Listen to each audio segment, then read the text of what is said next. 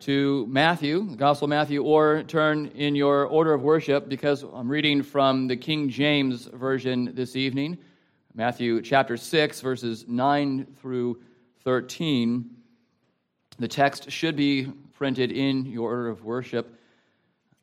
This King James includes the last part that your ESV will not, and that's uh, why I've included that's why we're having the King James Version this evening.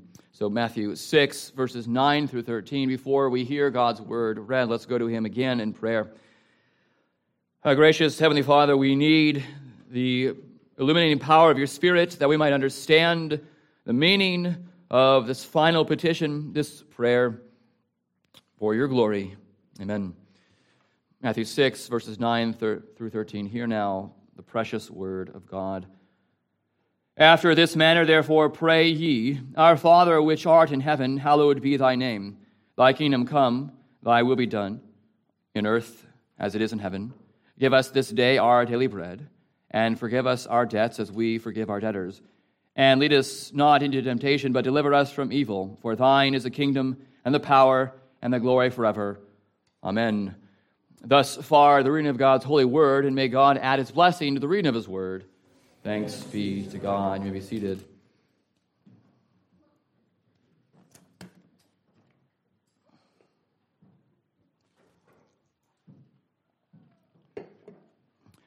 Ever been in, have you ever been in one of those situations that you needed someone to get you out of? It might be that you have some family member coming over and you know how that one uncle tends to be. He is likely to corner you while you've gone to the punch bowl and pepper you with politics. It might be that your car has broken down on the side of the road and you need to call dad for him to come. Many parents prepare their teenagers who are, say, about to head to a party. They prepare them by telling them to call or text them a certain word or phrase, a, a code word, typically a silly word but that, will, that word will tip off the parents that some, there is some danger, that they, they want their parents to come and get them. We know what it's like to have our conversationalist uncle or relative step in and engage that uncle. We feel the relief when dad picks up the phone, drops everything else, and drives to your help. Though it might sound silly, we are glad that we had that code word so dad and mom would know that we need them right away. But sometimes we know what it is like to be left alone with a kind but opinionated uncle. Sometimes anxiety is compounded when dad is unable to pick up the phone and come to your help.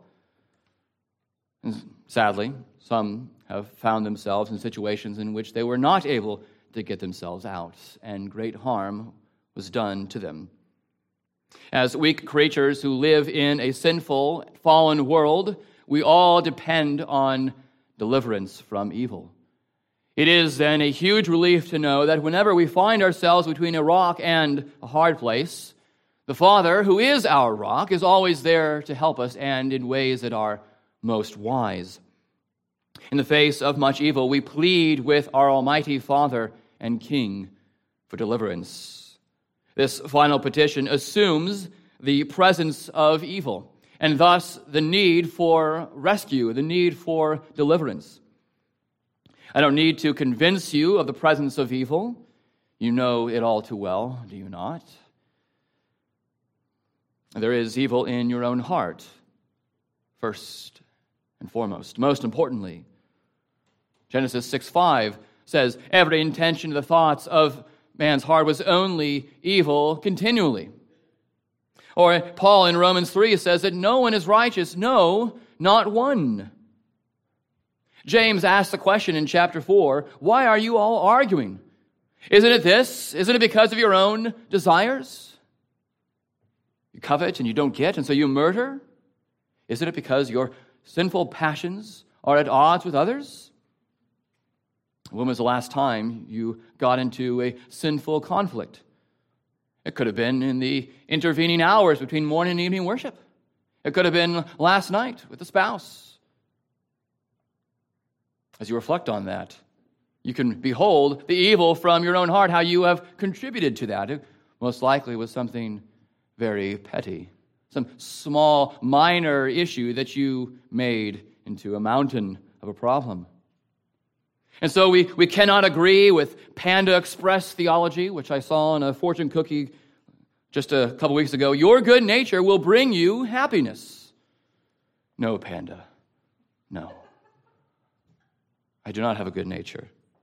I see my nature at odds with others. I see my own sin. not as clearly as I ought. I see it, and it, and it wreaks havoc in my life and on others. No, the Bible doesn't say we have a good nature. It is a nature that is desperately wicked and sick, and who can know it? It cries out for deliverance. Who will deliver me from this body of death? Paul says.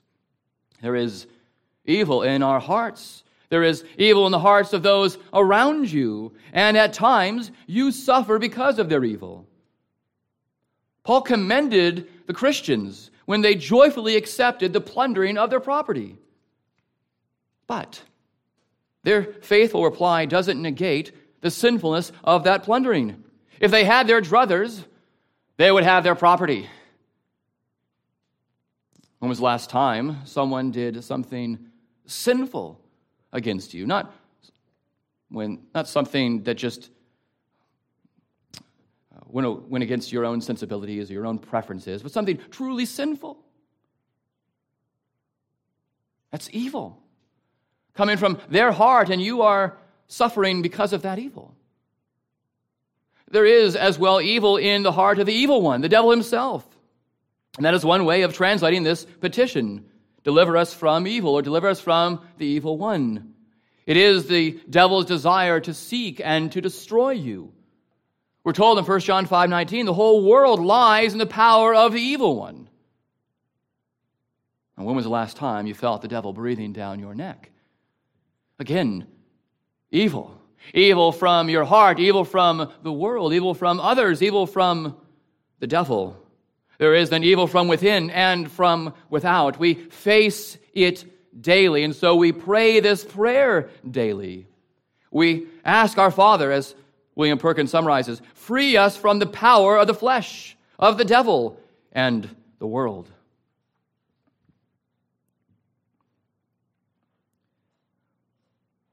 Look at this petition. Lead us not into temptation. Does this sound a bit strange to your ears?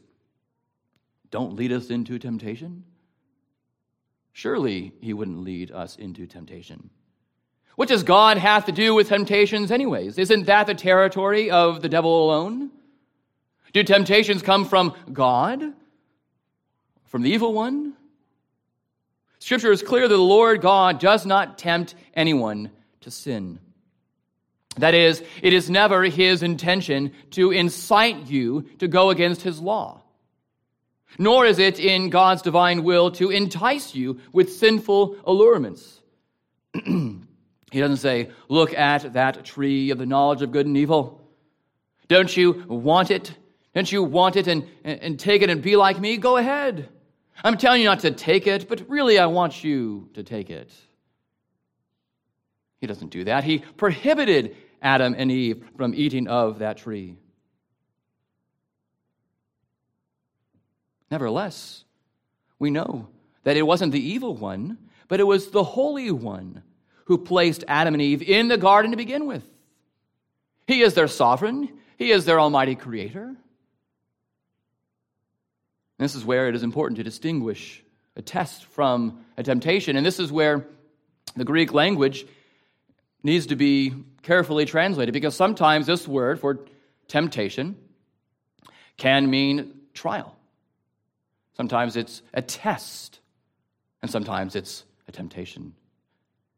It really depends on, the, translation depends on the perspective uh, of the one who is issuing, whether it is a test or a temptation.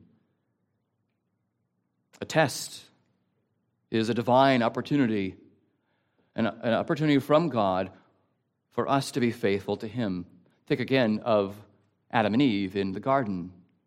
Yes, the Lord placed them in the garden. Yes, the Lord told them not to eat of the tree of the knowledge of good and evil, for on the day that they eat it, they shall surely die. But make no mistake, He did not want them to sin. But He offered them a test. This is the probationary period, a test during which they would demonstrate their faithfulness to Him, their trust in His word alone. But from the sin within us, we desire to sin. And so we are tempted to do so. Now, if you haven't read C.S. Lewis's Screwtape Letters, you should. I'll be referencing a few lines in this service, uh, in this sermon. And Screwtape, he is the uncle demon. He's, he's a, one of those top level demons. And he is advising his nephew demon, Wormwood, on how to really tempt the Christian and to drive the Christian away from the enemy. Of course, from Satan's perspective, the enemy is God. And Screwtape says to Wormwood, It is funny how mortals always picture us as putting things into their minds. In reality, our best work is done by keeping things out. It's desire to distract, to pull you away from the things that God has called you to do. You don't need to listen to that word, don't eat of the tree of the knowledge of good and evil. Don't worry about that. Get that word out of your mind.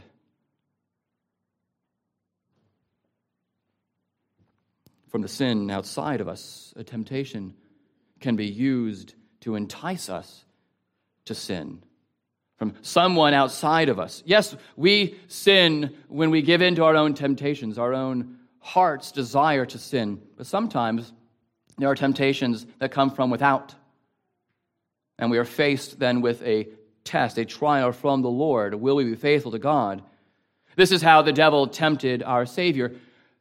Jesus did not have any sinful inclination to obey the devil.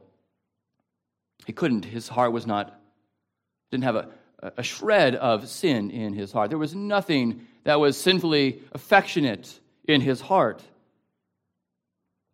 So the massive evil, the serpent, tempts the Son from the outside, attacks him with his darts, and the Son withstands these temptations, is faithful to his Father. And our Father permits these temptations as well, these trials, then, for us. The temptations of the devil become trials for us.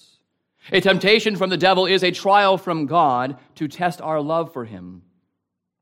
A temptation from our heart is God's regular reminder to kill sin by the power of the Spirit. What the devil intends for evil, God intends for our good and his glory. We can apply this truth to the fifth petition which, when we ask our Father in heaven to forgive us our debts. The devil will accuse you before the Father. That's what he does best. After enticing you to sin, and after you give in to that temptation because of your heart's desire for it, he will then try to deny you. He will then try to accuse you before the Father. Might he seek to deny you assurance of pardon by appealing to your feelings or by saying that you have sinned one too many times? Screwtape again says when they say they are praying for forgiveness, let them be trying to feel forgiven. Teach them to estimate the value of each prayer by their success in producing the desired feeling. Just because you don't feel forgiven doesn't mean you aren't forgiven. That's a lesson we would do well to remember daily. Just because we don't feel a certain way doesn't mean that we shouldn't still be faithful to our God. How many times do we do things even when we don't feel like it? Of course, our heart's desire is to match our feeling with the mission that God has given us. But usually the feelings will follow if we remain faithful to God. We are instead on surer ground to do away with our heart's temptation and with the devil's temptation by rebuking the evil with the sound word of forgiveness from God. We say, This is what the word of God says I am forgiven when I ask my Father for forgiveness. And his word is a better word than the word of a snake. But we must not deny the devil's presence. We must not think ourselves too enlightened that we forget the reality of the spiritual warfare in which we are engaged.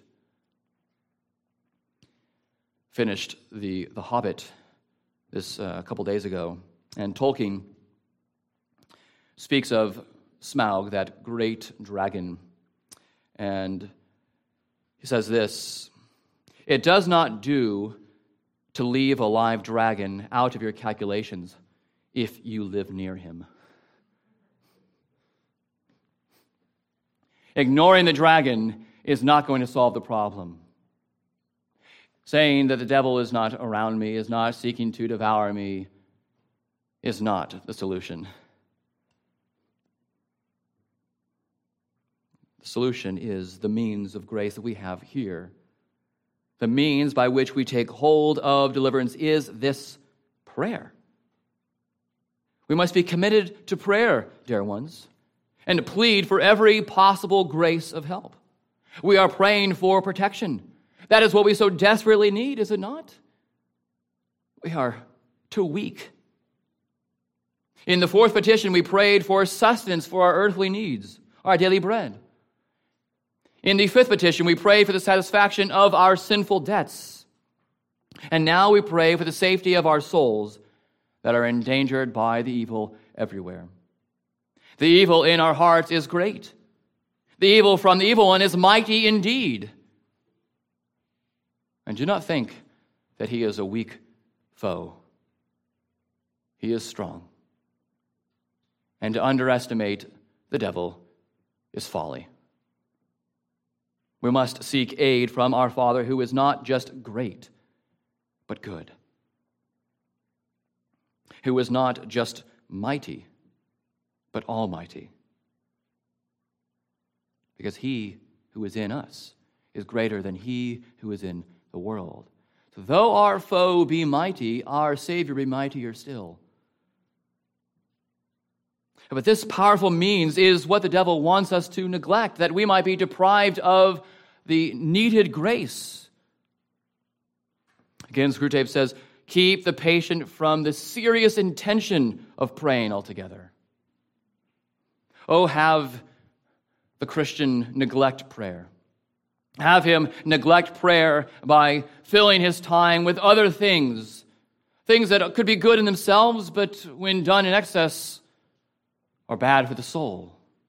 Have him be engaged in social media and uh, the scrolling.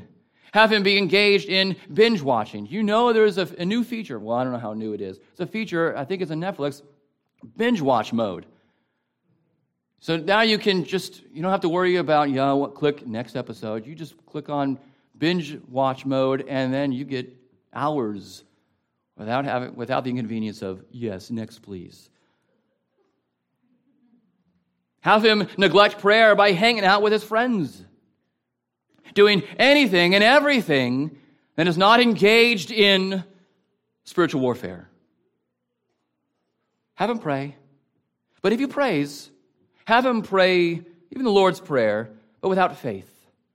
The devil is happy if we pray the Lord's Prayer each and every Lord's Day, as long as we do it without faith. As long as we do it merely out of habit, merely out of tradition, because it's a fine sounding prayer, especially when read in the King James Version. Because it has the appearance of godliness. The devil is content if we pray in that kind of perfunctory way. And we might be content. To say, well, I prayed that Lord's Prayer. Uh, I, I read the scripture. Check off all those boxes. Did I think about what I read? Not really, but I read the Bible. Did I spend any time with my Father in prayer? just a little bit. But he knows I have other things to do. Do you want a shadow of righteousness? Do you want a sense of communion, or do you want the reality thereof? Screwtape finally here says the only thing that matters is the extent to which you separate the man from the enemy. Remember, God is the enemy. Murder is no better than cards if cards can do the trick. Indeed, the safest road to hell is the gradual one, the gentle slope, soft underfoot, without sudden turnings, without milestones, without signposts. Just go in your happy way, headed to hell. Without a thought, without a care, without any serious intention of the one who created you. We don't need big sins, Screwtape is saying. Just all those little ones that deny the presence and the power, the mercy and grace of God. When you believe that you are praying to your Father in heaven who cares for you, you will seek his face always and forever. You will pray in the Spirit without ceasing. As parents, we love it when our children seek us for physical safety, don't we? Sure, we encourage bravery, we encourage courage, but we hold their hands at a scary house when we go trick or treating. We turn the light on so they don't have to enter a dark room. We don't let them go into the Walmart bathroom alone. No, we protect them. And we don't look strangely or coldly at them when they want or need our safety. They see us as safe persons, and it is good to be a safe person. What does our Father in heaven do but look compassionately at us and so guide us by His Word, by His Spirit? No one can snatch us out of His almighty hand because He holds us tightly in His love. He does this even when we face the trials that come our way, precisely from this same gracious hand, as He leads us through the various trials, as our Good Shepherd will do. We pray, O oh Father, do not let us even get near to evil. Dear ones, let us realize that we are too often too near to evil because of our sinful desires. And if you play with fire, you will get fire. If you continue to stoke those embers of your sinful affections, then your heart will be set ablaze with sin and the ruin thereof. Let us then cultivate affections for the Lord. A heart set ablaze for the glory of Christ, set ablaze by the grace and mercy of our God. We ask our Father then to kill our sinful affections by the power of His Spirit. And let us also at the same time realize that when He does let evil come near us, He is with us still, bringing us through that trial, that we might grow in our trust in Him, love for Him, and praise to Him. The end of verse 13 says, For thine is the kingdom and the power and the glory forever. Amen. And so we end this prayer where we began with the glory of God. We pray all these petitions with the aim of glorifying God and with the confidence that He will be glorified.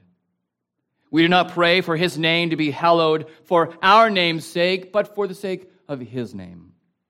We don't pray for His kingdom to come for our sake, but for His.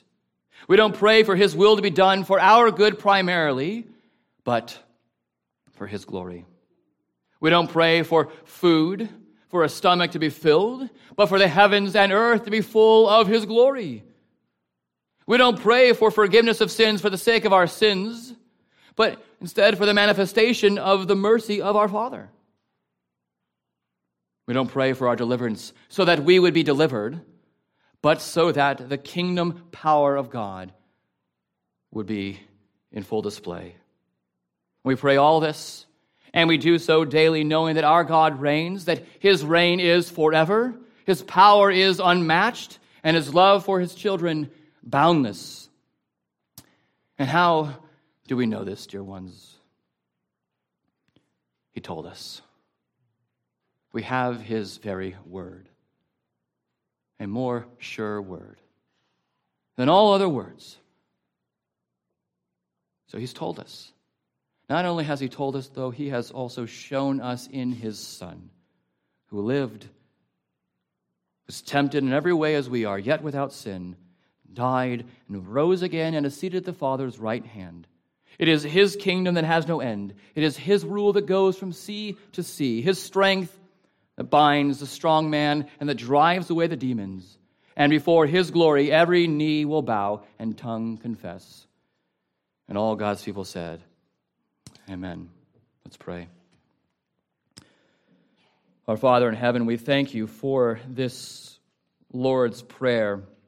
We thank you that you have given us this prayer through your Son, that we might be taught and guided on how to come boldly before the throne of grace and how to address our petitions with the primary focus of the glory of you, our God, and also with a thoughtful uh, mindset of our own needs, our earthly and spiritual needs, that we might have those met to be faithful to you. Oh Lord, help us to meditate on this prayer. Help us to pray it with faith and even to be transformed through the praying. We pray in Jesus' name. Amen.